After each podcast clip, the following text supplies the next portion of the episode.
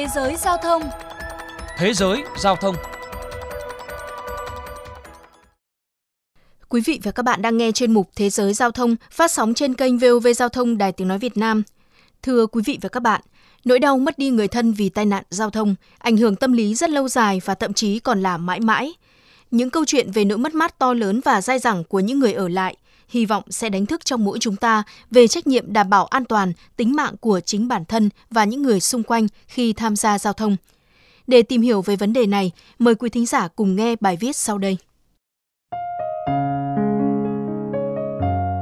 Chiếc xe đạp được đặt tại một góc phố thuộc quận Brooklyn của Mỹ, nơi mà Austin Fries, 22 tuổi, đã gặp phải tai nạn giao thông, để tưởng nhớ một năm cái chết của anh. Vào tháng 10 năm 2019, Austin đã bị một người lái xe say rượu đâm tử vong, khiến anh phải bỏ lại một đứa con trai và vị hôn thê của mình. Gia đình và những người thân của Austin đứng trong cơn mưa phùn vào sáng Chủ nhật, đúng ngày thế giới tưởng niệm các nạn nhân giao thông đường bộ, tại ngã tư nơi anh thiệt mạng. Họ mặc những chiếc áo có in hình ảnh của anh và ôm lấy nhau động viên vượt qua nỗi mất mát này. Đã hơn một năm trôi qua, nhưng nỗi đau vẫn chưa thể nguôi ngoai. Benning, chị họ của Austin, đau đớn cho biết.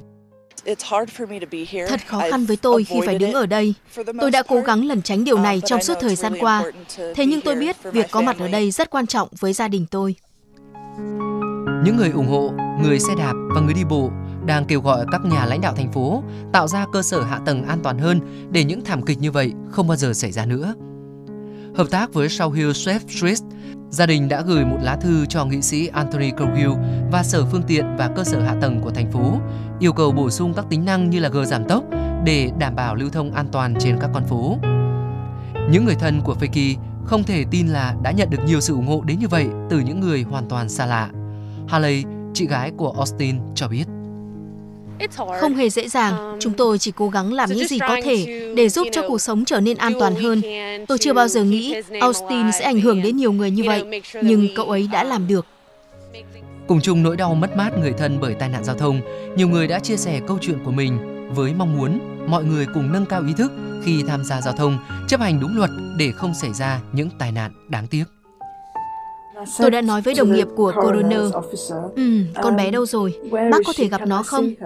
Và cậu ta nói, vâng, cô ấy ở phòng bên cạnh. Và không, tôi không thể nhìn thấy con bé nữa, bởi vì con bé không còn nữa. Chúng tôi phải xác định danh tính của nó qua răng. Tôi đau đớn không dứt, tôi đã phải sử dụng thuốc mỗi ngày. Khi tôi đến bệnh viện, họ bắt đầu kiểm tra tất cả các vết thương của ông ấy từ đầu đến phía dưới cơ thể. Thực sự rất kinh khủng. Rất nhanh sau khi Fekie mất, thậm chí trước cả khi tôi rời bệnh viện và các bác sĩ rút ống thở của anh ấy, tôi đã biết rằng mình sẽ phải cố gắng để có thể tiếp tục sống. Cuộc sống đủ đầy hạnh phúc của một người chỉ trong phút chốc biến mất bởi cái chết. Con trai tôi chắc sẽ không nhớ gì về bố nó, bởi khi anh ấy mất, nó mới chỉ 2 tuổi. Nỗi đau này thật khó nguôi ngoai. Tai nạn giao thông là một trong những thảm họa mang tính toàn cầu. Theo Liên Hợp Quốc, mỗi năm trên thế giới có khoảng 1,3 triệu người tử vong và khoảng từ 20 đến 50 triệu người bị thương. Tai nạn giao thông đang là nguyên nhân hàng đầu gây tử vong đối với lứa tuổi từ 5 cho đến 44 tuổi. Hơn một nửa số ca tử vong do tai nạn giao thông đường bộ rơi vào nhóm những người tham gia giao thông đường bộ.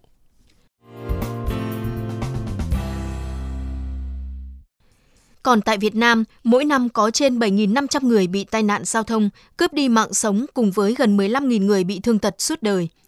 Theo thống kê mới nhất của Văn phòng Ủy ban An toàn Giao thông Quốc gia, trong 11 tháng của năm 2020, toàn quốc xảy ra 12.985 vụ tai nạn giao thông, làm chết hơn 6.000 người, bị thương hơn 9.600 người.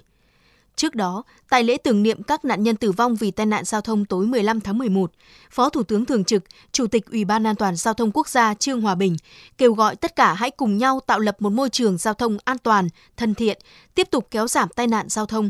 Hãy vì niềm xót thương những người đã mất mà hành động vì sự an toàn của những người đang sống. Đến đây, chuyên mục Thế giới Giao thông xin được khép lại. Cảm ơn quý thính giả đã chú ý lắng nghe.